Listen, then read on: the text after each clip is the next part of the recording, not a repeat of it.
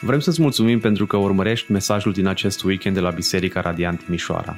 Ne rugăm ca să fii încurajat și provocat de Cuvântul lui Dumnezeu. Poți afla mai multe despre noi pe www.bisericaradiant.ro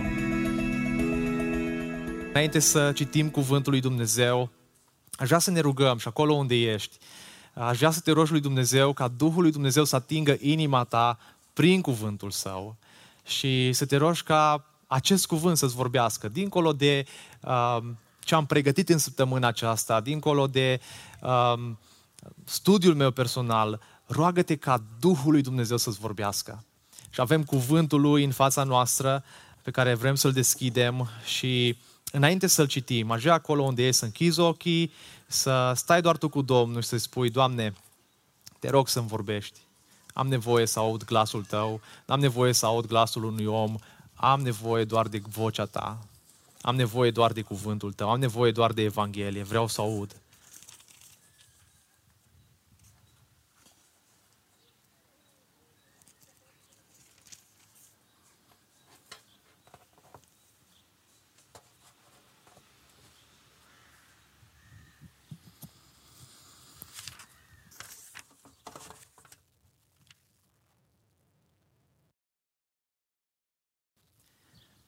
Doamne Tată, vin înaintea Ta în dimineața aceasta și acum când ne apropiem de cuvântul Tău, te rugăm din toată inima să ne vorbești. Mă rog, Doamne, să ne atingi prin prezența Duhului Tău cel Sfânt și prin mesajul Evangheliei Tale. Și îți mulțumim pentru această oportunitate de a sta față în față cu cuvântul Tău, față în față cu Tine. Vorbește-ne, Doamne, că jobii Tăi ascultă. Amin. Majoritatea oamenilor care vin și asistă la un botez își pun tot felul de întrebări, anumite întrebări. Cum ar fi, ce semnificație are botezul? De ce trebuie să o punem pe Bianca într-un baptistier cu apă, să o scufundăm în apă, să o botezăm? De unde toate ritualurile astea? Sau de ce să mă botez?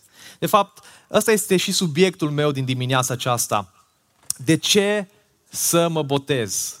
Uh, dacă ești aici și nu ești încă botezat sau n-ai trecut prin acești pași, um, ai botezului, poate te întrebi de ce să te botezi. Și astăzi ne uităm în Cuvântul lui Dumnezeu și vrem să descoperim uh, câteva întrebări uh, legate de această, acest text pe care îl vom citi. Așa că dacă ai Biblia la tine, te invit să o deschizi în Evanghelia după Luca și vom citi doar două versete din capitolul 3, versul 21 și versetul 22.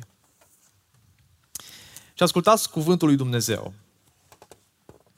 După ce a fost botezat întregul popor, a fost botezat și Isus. Și pe când se ruga, cerul a fost deschis și Duhul Sfânt s-a coborât peste el, în formă trupească, asemenea unui porumbel. Și din cer s-a auzit un glas. Tu ești fiul meu prea iubit. În tine îmi găsesc plăcerea. Amin. Iată de ce uh, Bianca a făcut acest pas. Iată de ce noi facem, am făcut acest pas. Și dacă te întreb de ce trebuie să faci pas, acest pas al botezului, iată textul pe care l-am citit. Uh, întregul popor, uh, o parte din popor s-a botezat și textul ne spune că a fost botezat și Domnul Isus Hristos. Um, în contextul imediat al lucrării Domnului Isus, botezul a fost practicat de Ioan Botezătorul. El îi boteza pe toți cei care s-au pocăit de păcatele lor. Adică pe cei care și-au recunoscut păcatul, le-a părut rău și i-au cerut iertare lui Dumnezeu pentru el. Cuvântul botez vine din cuvântul grecesc baptizo, scufundare, afundare în apă. Este un act simbolic prin care cel care este introdus în apă arată tuturor, așa cum v-a arătat Bianca, că a încheiat un fel de viață, un fel de viață lumesc. Ehm, a fost îngropată cu Isus, a fost înmormântată viața ei trecută, cum a trăit în trecut și când este ridicată, a înviat împreună cu Hristos. Asta ne spune cuvântul lui Dumnezeu în Roman 6. A fost îngropată cu Isus și a înviat la viață împreună cu Isus Hristos. Și când um, este ridicată din apă, asta înseamnă că a fost ridicată la o nouă viață prin Domnul Isus Hristos. Dacă citim contextul apropiat pe care îl găsim în capitolul 3, uh, putem observa că au venit anumite categorii de oameni să fie botezați de Ioan și Ioan nu le-a primit. În versetul 3 din același capitol, Ioan s-a dus în întreaga vecinătate, spune textul, a Iordanului, proclamând botezul pocăinței spre iertarea păcatelor. Și interesant că atunci când noroadele au venit la Ioan Botezătorul, le-a spus direct în față, versetul 8 și 9, pui de vipere, cine v-a avertizat să fugiți de mânia care vine? Faceți deci roade vrednice de pocăință. Au venit mai apoi și niște vame să fie botezați. Vameși erau colectorii de impozite pentru romani, erau disprețuiți, urâți de aproape toți oamenii pentru că înșelau cu nerușinare. Și în versetul 13 uh, au venit la Domnul Isus Hristos și au spus, învățătorule, noi ce să facem? Și el a răspuns, să nu colectați mai mult decât vi s-au dat îndrumării. Au venit niște ostași, spune textul, care la fel au întrebat, ce să facem ca să fim botezați? Vrem și noi să fim botezați. Și Ioan le spune, versetul 14, să nu stoarceți nimic de la nimeni cu forța și nici să nu aduceți acuzații false împotriva nimănui. Fiți mulțumiți cu salariile voastre. Mesajul lui Ioan a fost categoric și clar. Versetul 18. Și prin multe alte îndrumări, el vestea poporului Evanghelia, cuvântul lui Dumnezeu. Botezul întotdeauna este legat de credință și pocăință. Toți acești oameni au fost botezați când? Când s-au pocăit. Faceți dar roade vrednice de pocăința voastră. Sunt anumiți oameni care atunci când vor să jignească pe cineva, îi numesc cum? Pocăiții. Și cu siguranță pe aici, pe la blocuri, vecinii noștri, mulțumim pentru înțelegere, cu siguranță au zis, oh, aici sunt pocăiții ei cântă, ei s-au adunat, am văzut pe câțiva pe la geamuri, Dumnezeu să vă binecuvinteze.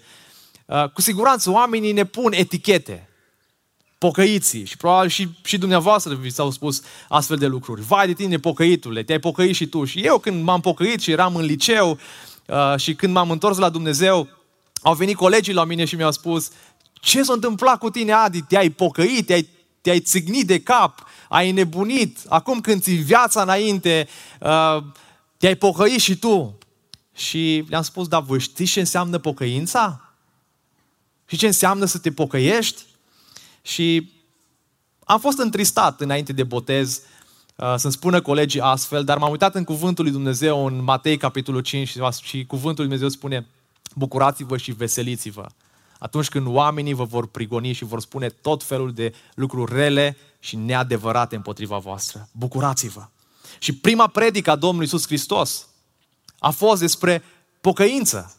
Ioan Botezătorul a, a predicat uh, despre pocăință. În Marcu 1, versetul 14, după ce Ioan a fost închis, Iisus a venit în Galileea proclamând Evanghelia lui Dumnezeu. El zicea, s-a împlinit vremea, s-a, apro- s-a apropiat împărăția lui Dumnezeu, pocăiți-vă și credeți în Evanghelie. În Faptele Apostolilor, capitolul 2, versetul 38, Petru de data aceasta predică și pe cine poate să limite mai bine Petru decât pe Domnul Isus Hristos.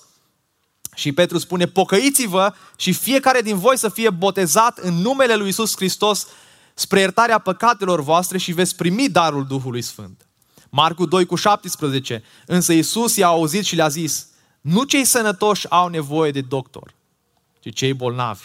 Eu n-am venit să-i chem pe cei drepți, ci pe cei păcătoși. Hristos îi cheamă la pocăință pe cei păcătoși. Și dacă în dimineața aceasta inima ta este împovărată de păcate, Hristos te cheamă și pe tine la El. Te cheamă la pocăință. Matei 4 cu 17, de atunci încolo Iisus a început să predice să zică pocăiți-vă că s-a apropiat împărăția cerurilor. Faptele Apostolilor 17 cu 30, Dumnezeu a trecut cu vederea vremurile de ignoranță și poruncește acum tuturor oamenilor de pretutindeni să se pocăiască, pentru că a hotărât o zi în care să în care urmează să judece lumea cu dreptate prin omul pe care l-a hotărât pentru aceasta, dându-le o dovadă tuturor despre aceasta prin faptul că l-a înviat dintre cei morți. Dar ce înseamnă să te pocăiești? Această temă este un, uh, una repetitivă de-a lungul Noului Testament. Atunci când oamenii l-au ascultat pe Domnul Isus Hristos sau pe apostol predicând, adesea ei aveau să răspundă prin întrebarea ce trebuie să facem sau cum trebuie să ne pocăim. Iar răspunsurile erau mereu aceleași. Crede în Hristos. Crede în Domnul Isus Hristos. Credeți și veți fi botezați. Sau pocăiți-vă și fiți botezați. Din cauza că acest concept al pocăinței este atât de central în predicarea apostoli, apostol, apostolilor și a Domnului Isus Hristos, este extrem de important să-l înțelegem și noi pe deplin. Cuvântul pocăință provine din termenul grecesc metanoia. Prefixul meta înseamnă sau poate însemna cu sau dincolo sau după. Termenul uh, rădăcina uh, noia, metanoia, de la metanoia, noia vine din cuvântul grecesc tradus prin minte.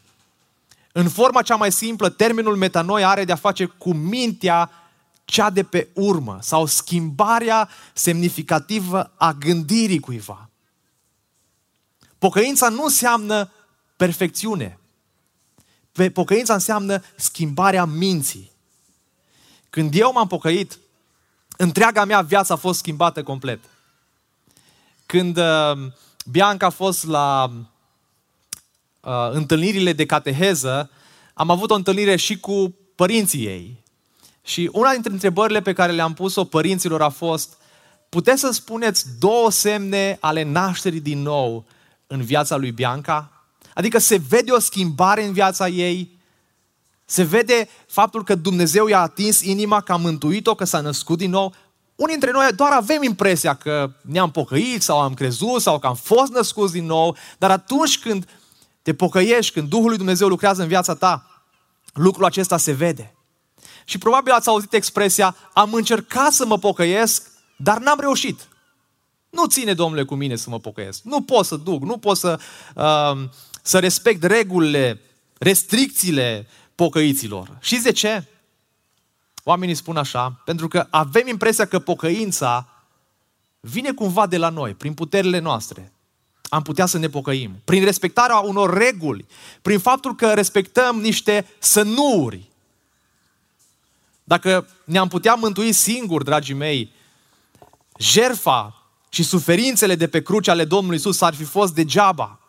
Că noi oricum ne-am fi putut mântui. Că noi oricum am fi putut să credem în Domnul Isus Hristos. N-ar fi fost nevoie de un asemenea sacrificiu. Dragul meu, nici măcar religia nu te poate mântui. Orice religie ai avea, fie că ești ortodox, baptist, catolic, penticostal, greco-catolic, Petru spune, nu există mântuire într-o religie. În nici un nume nu este mântuire, căci nu este sub cer niciun alt nume dat oamenilor în care trebuie să fiți mântuiți decât un singur nume. O singură opțiune. Iisus Hristos. Domnul nostru, numele Lui să fie lăudat. Este un singur nume. Iisus Hristos. Credința și pocăința în Iisus Hristos. Asta ne aduce mântuire. Și dragii mei, dacă am fi putut noi prin puterile noastre să ne pocăim, ar fi fost bine. Dar nu e așa, că, că nu putem. Poate ați cunoscut și voi oameni sau poate chiar voi ați spus, de mâine nu o să mai păcătuiesc. De săptămâna viitoare mă las de cutare. De Iată ce spune cuvântul lui Dumnezeu și ce îi spune Pavel lui Timotei în 2 Timotei 2 cu 24. Și robul Domnului nu trebuie să se certe, ci să fie blând cu toți, în stare să dea învățătură, îngăduitor, corectându-i cu blândețe pe cei ce se împotrivesc, în speranța că Dumnezeu le va da ce? Dumnezeu le va da pocăința și cunoașterea adevărului și își vor veni în fire, scăpând din capcana diavolului în care au fost prinși ca să-i facă voia. Dumnezeu e Cel care ne dă pocăința. Dumnezeu e Cel care ne dă puterea să ne pocăim. Când au auzit ei aceste lucruri, fapte 11 cu 18, s-au liniștit și l-au slăvit pe Dumnezeu zicând, așadar Dumnezeu le-a dat și neamurilor pocăința care duce la viață. Duce la viață veșnică. Dragii mei, fiind creaturi decăzute, nu avem în noi puterea morală a Sfințeniei. Biblia spune că ne aflăm sub puterea păcatului, sub judecata legii. Păcatul este ca un fel de laț prins în jurul inimilor noastre. Acest lucru se vede clar chiar și atunci când noi, noi pocăiții, noi creștinii, le luptăm cu anumite păcate în mod repetat. Pavel spune, nu este nici unul neprihănit. Nici unul măcar, nu este nici unul care să înțeleagă, nu este nici unul care să-L caute pe Dumnezeu. Nu este nici unul care să-și dorească pocăința. Una dintre marile teme ale Noului Testament ne arată că Dumnezeu, în harul Lui, ne face capabili să împlinim ceea ce El ne poruncește. Iar prima Lui poruncă este pocăința. Aceasta este mesajul pe care l-au proclamat atât Ioan Botezătorul, cât și Domnul Isus Hristos de la începutul lucrării de predicare. Totuși, cum putem să ne pocăim? Dacă pocăința nu vine de la noi, ci vine de la Dumnezeu, am și eu un rol în tot acest aspect, în tot acest aspect? Cum pot să mă pocăiesc? Ce este pocăința biblică? Pocăința este un har, un dar al lui Dumnezeu, prin care un păcătos este smerit în interior și transformat într-un mod vizibil. Pentru a detalia trebuie să, să știi că pocăința este un medicament spiritual format din șase ingrediente speciale. Și adesea ne uităm la aceste ingrediente. Atunci când Dumnezeu intervine în viața ta și te naște din nou, îți dă puterea să te pocăiești, îți dă puterea să te smerești, să te pocăiești înaintea lui Dumnezeu. Și primul pas, primul ingredient este conștientizarea păcatului. Ați văzut probabil oameni care uh, trăiesc în păcat și nici măcar nu conștientizează. Nici măcar nu știu că e greșit sau că e păcat. Nici măcar nu știu conceptul de păcat. Și asta este primul pas, conștientizarea, să conștientizezi că ai păcătuit, că ești păcătos, să te vezi păcătos și să faci ceva cu starea ta păcătoasă. Păcatul a intrat în omenire ca o genă, ca ceva ereditar încă de la Adam. Inclusiv Maria Domnului Isus. Noi o respectăm, bineînțeles, chiar și Papa îl respectăm și orice sfânt, toți au fost atinși de păcat. Singura excepție făcând-o Domnul Isus Hristos. El a fost sfânt, El a fost imaculat, a fost Fiul lui Dumnezeu, a fost Dumnezeu. De aceea avem nevoie toți de mântuire, de restabilirea relației cu Dumnezeu care a fost frântă din cauza păcatului. Relația aceasta nu poate uh, restabili, nu o poate restabili niciunul dintre noi prin puterile noastre. Omul nu se poate mântui singur. Oricât de moral și spiritual te crezi, oricât de multe fapte bune ai face, nu te poți mântui singur. Profetul Isaia spune toate faptele noastre, dar toate faptele noastre înaintea lui Dumnezeu sunt ca o haină mânjită. De aceea rugăciunea pe care trebuie să o facem fiecare dintre noi în dimineața aceasta este aceasta. Doamne, te rog să mă conștientizez zilnic de nelegiuirea mea, de inima mea care este nespus de rea și înșelătoare. Cel de-al doilea ingredient este întristarea din cauza păcatului. Pocăința celui care spune că a experimentat o pocăință fără întristarea inimii, eu aș pune-o serios sub semnul îndoielii. Martirii și-au vărsat sângele pentru Hristos. Iar pocăiții varsă lacrimi din cauza păcatului. Dacă spui că te-ai pocăit și n-ai vărsat nicio lacrimă pentru păcatul tău, aia nu-i pocăință. Maria Magdalena stătea înapoi lângă picioarele lui Iisus și plângea. Întristarea inimii ei a răbuvnit în ochii ei. Pavel spune în 2 Corinteni 7 cu 10 căci întristarea după voia lui Dumnezeu, doar această întristare care e după voia lui Dumnezeu, lucrează o pocăință care duce la mântuire. Fără regret. Dar întristarea lumii lucrează moarte. Nu orice întristare duce la pocăință. Întristarea pentru păcat este o patimă atât de vehementă încât ea va trebui să se exteriorizeze.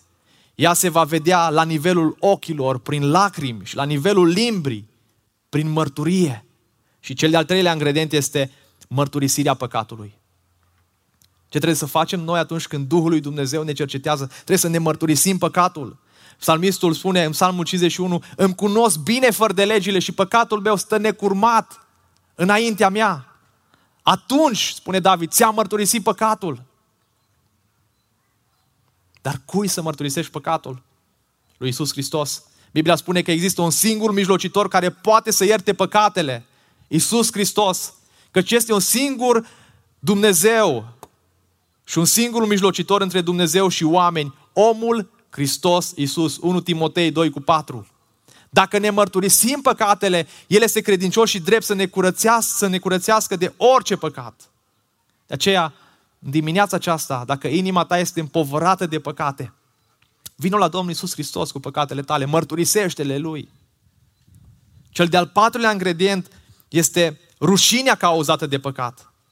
În Ezra, capitolul 9 cu 6, cuvântul Lui Dumnezeu spune, Dumnezeule, sunt uluit și mi-e rușine. Dumnezeule, să-mi, să-mi ridic fața spre Tine. Fiul risipitor a fost atât de rușinat de, de păcătoșenia sa, încât nu s-a mai considerat vrenic să fie numit fiul tatălui. Te simți tu rușinat de păcatul tău? Ura față de păcat. Este un alt ingredient. Urăști tu păcatul? Ăsta e un semn al nașterii din nou.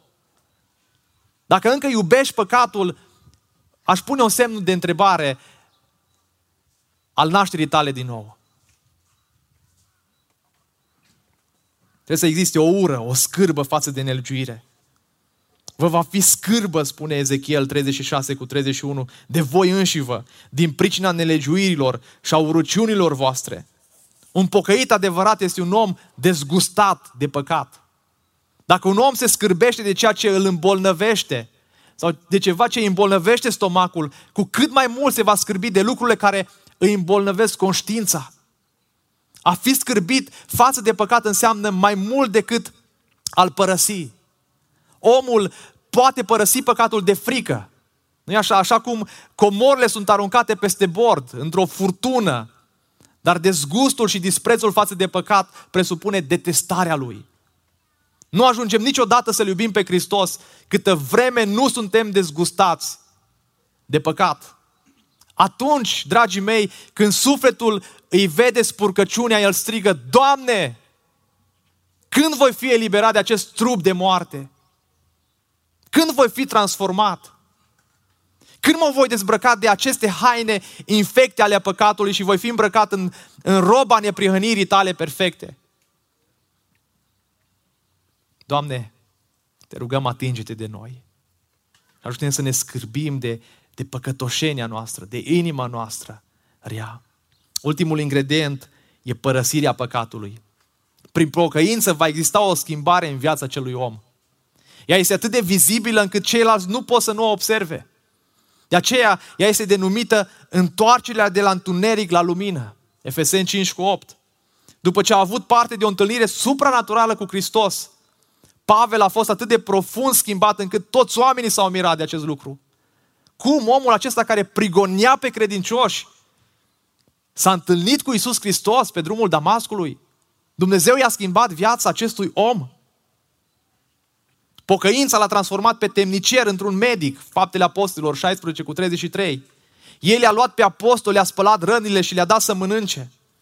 Vorbind despre pocăința ninivenilor, Ioan Gură de Aur spunea că dacă un străin care ar fi văzut reacția acestora ar fi trecut prin oraș, după ce s-au pocăit, cu greu i-ar fi venit să creadă că era același oraș. Atât de transformat a fost.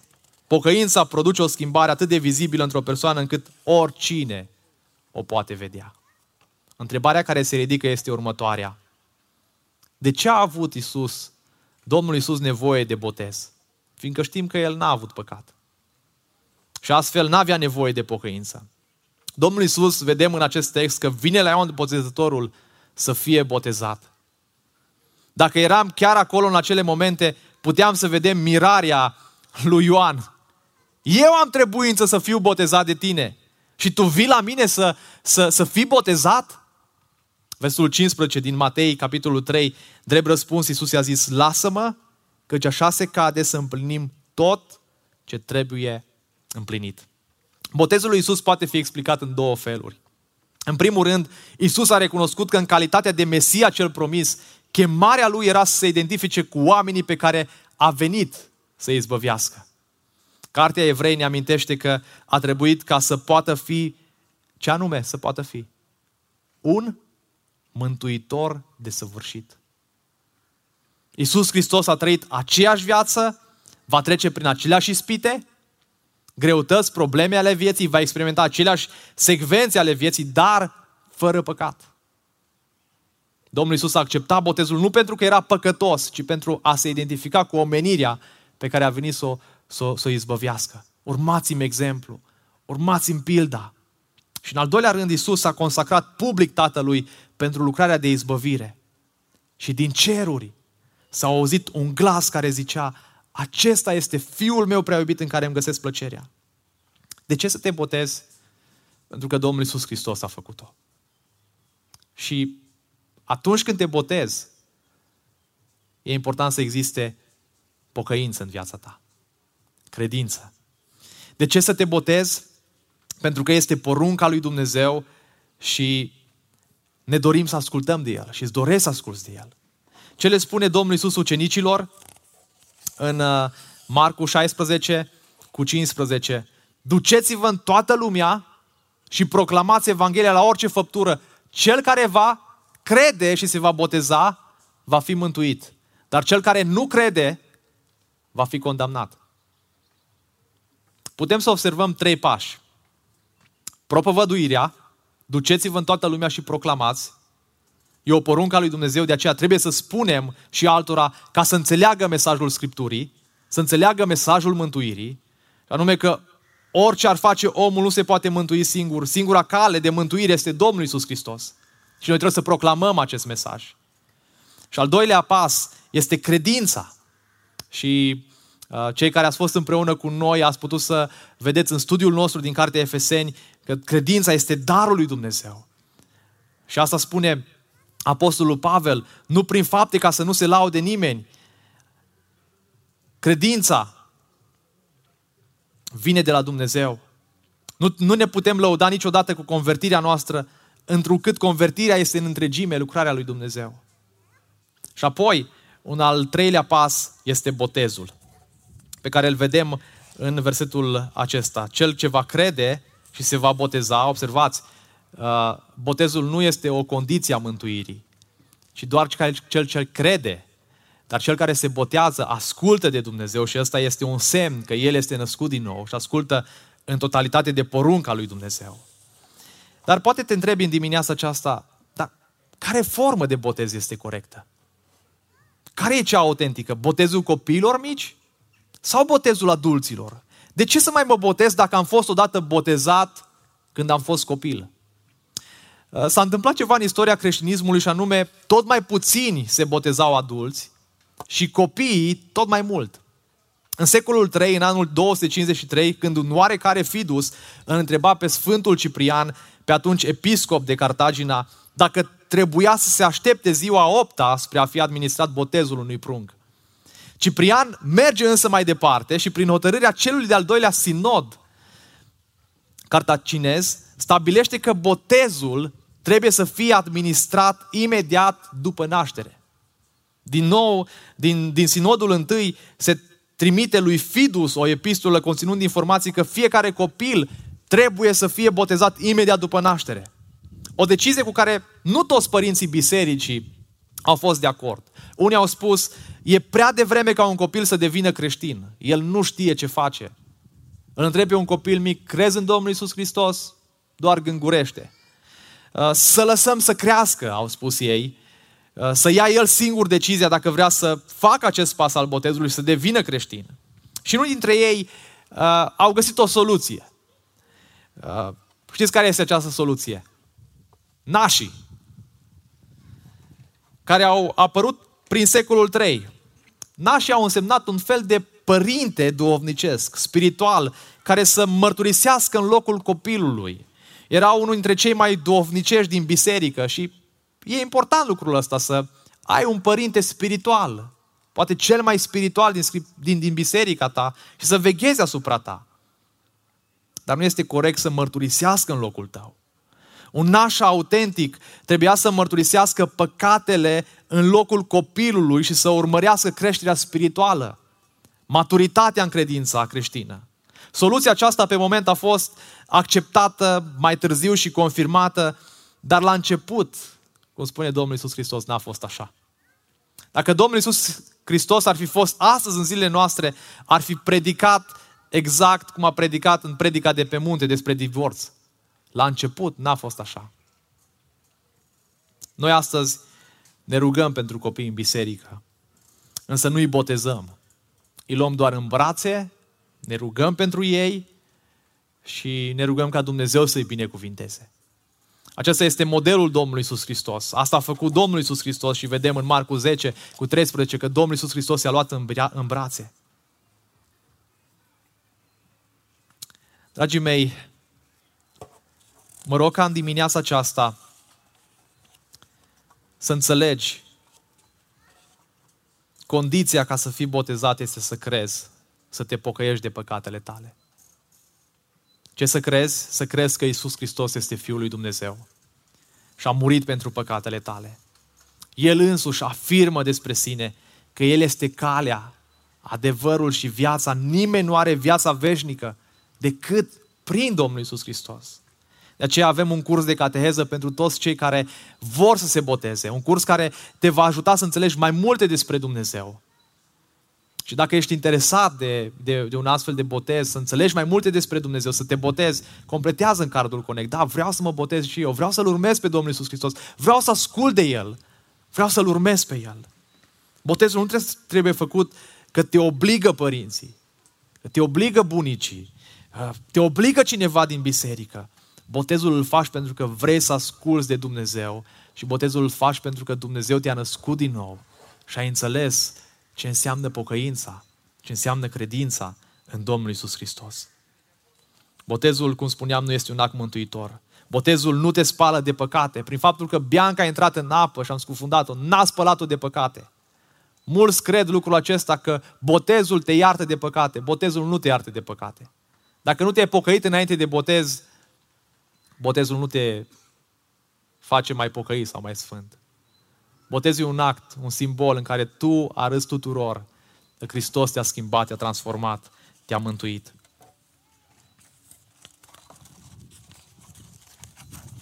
Observați ce spune textul nostru în continuare, în versetul 21. Și pe când se ruga, cerul a fost deschis și Duhul Sfânt s-a coborât peste el. Și da, să sărbătorim această sărbătoare a pogorârii Duhului Sfânt. Și vedem că Domnul Iisus Hristos s-a rugat. Cerul s-a deschis și Duhul Sfânt s-a coborât peste el. Atunci, dragul meu, când asculți de Dumnezeu și te pocăiești și crezi, Duhul lui Dumnezeu se coboară peste tine. Ba mai mult, Duhul lui Dumnezeu va locui în tine, va locui în viața ta. Mulți dintre cei din locul acela au experimentat prezența lui Dumnezeu, ceva s-a schimbat, ceva s-a noit. Dacă înainte îți făcea plăcerea să trăiești departe de Dumnezeu și în păcat, Duhul lui Dumnezeu a venit peste tine și în tine și te-a născut din nou. Mulți de aici pot să mărturisească în dimineața aceasta vicile pe care le-au avut, pornirile spre păcat, răutatea. Dar de când s-au pocăit și au crezut cuvântul, Duhul lui Dumnezeu i-a eliberat, i-a transformat. Asta nu înseamnă că suntem sfinți pe deplin. Vom fi doar în cer. Nu înseamnă că suntem perfecți. Suntem ispitiți, cădem uneori, dar ne dorim să ne pocăim în fiecare zi. La asta ne cheamă Dumnezeu. Și din cer s-a auzit un glas. Versul 22, partea a doua. Tu ești fiul meu prea iubit, în tine îmi găsesc plăcerea. Nimeni în istoria lumii nu s-a numit Fiul lui Dumnezeu. Pe nimeni în istoria lumii Dumnezeu nu l-a numit Fiul meu prea iubit. De aceea evreii au avut probleme în ceea ce privește persoana Domnului Isus Hristos. S-a întâmplat ceva supranatural. Din cer s-a auzit o voce, o afirmație divină pe care toți cei prezenți au auzit-o.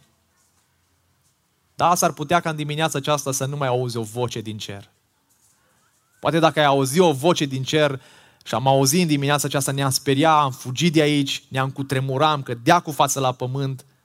Astăzi nu mai auzim o voce din cer, deși Dumnezeu ar putea să ne vorbească din cer. Dar astăzi Dumnezeu ne-a vorbit prin cuvântul Lui, Biblia. Și în dimineața aceasta ne cheamă pe fiecare dintre noi. Fie că ne-am pocăit în urmă cu 10 ani, 20 de ani, 5 ani, un an, 2 ani, sau nu ne-am pocăit, Dumnezeu ne cheamă pe fiecare dintre noi astăzi la pocăință. Vino la mine, te cheamă El. prin cuvântul Evangheliei, prin mesajul Lui. Asta face Isus Hristos.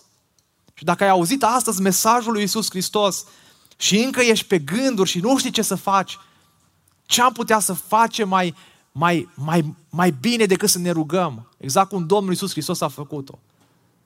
Isus Hristos a rugat. De aceea te invit în dimineața aceasta, în încheiere, să te rogi. Ne-am rugat la început, ne rugăm la final. Și roagă-te ca Dumnezeu să-ți dea putere în fiecare zi să te pocăiești. Duhul lui Dumnezeu să te cerceteze zilnic și să te convingă spre pocăință. Să te convingă să, să vii la El, să-L urmezi pe El. Cu toată seriozitatea, cu toată smerenia, roagă-L să răspundă întrebărilor tale, roagă-L să răspundă frământărilor tale, pune mâna pe Biblie, citește Biblia, caută-L pe Dumnezeu. Și dacă Îl cauți din toată inima ta, Dumnezeu se va descoperi. Dumnezeu îți va vorbi și ori de câte ori citești Scriptura, Dumnezeu îți vorbește.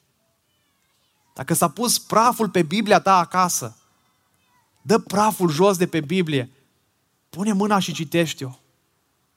Chiar dacă ai citit-o de 10 ori, Dumnezeu tot vrea să-ți mai vorbească. Acolo unde ești, înainte să încheiem dimineața aceasta, aș vrea să te rogi și te invit să, să pleci capul în rugăciune, să stai doar tu cu Domnul. Și să spui, Doamne, te rog, te rog să-mi dai și mie credința autentică în Tine. Te rog să-mi dai pocăința care vine de la Tine. Să mă pot pocăi în fiecare zi, să-mi plâng păcatul meu, să renunț, dar nu prin puterile mele, ci prin puterea Duhului Tău cel Sfânt. Doamne, te rog să-mi răspunzi la toate întrebările mele. Roagă-L să-ți dea la o parte orice îndoială, ca să poți împlini, să împlinești ce mai trebuie împlinit. Roagă-L să-ți dăruiască credința și pocăința. Și mă rog ca Dumnezeu să o facă în inima ta. Doamne Tată, îți mulțumim pentru această dimineață. Îți mulțumim pentru cuvântul Tău, îți mulțumim pentru exemplul Domnului Isus Hristos de a asculta de Tine, deși era Dumnezeu, era Fiul Tău. Îți mulțumim că Isus Hristos a smerit atât de mult încât a coborât la noi pe pământ să ne ofere acest exemplu de smerenie și de ascultare de Tine. Îți mulțumesc, Doamne, pentru că Bianca a ascultat de Tine. Îți mulțumesc, Doamne, că mulți dintre noi am ascultat de Tine. Și este doar harul tău, este doar meritul tău. De aceea, Doamne, mă rog să, să chem în continuare oameni la Tine. Să chem, Doamne, la credința autentică în Domnul Isus Hristos. Să chem la pocăință. Și mă rog, Doamne, ca Tu să faci mai mult decât noi putem să cerem sau gândim. Și îți mulțumim că o faci prin Domnul Isus Hristos. Amin.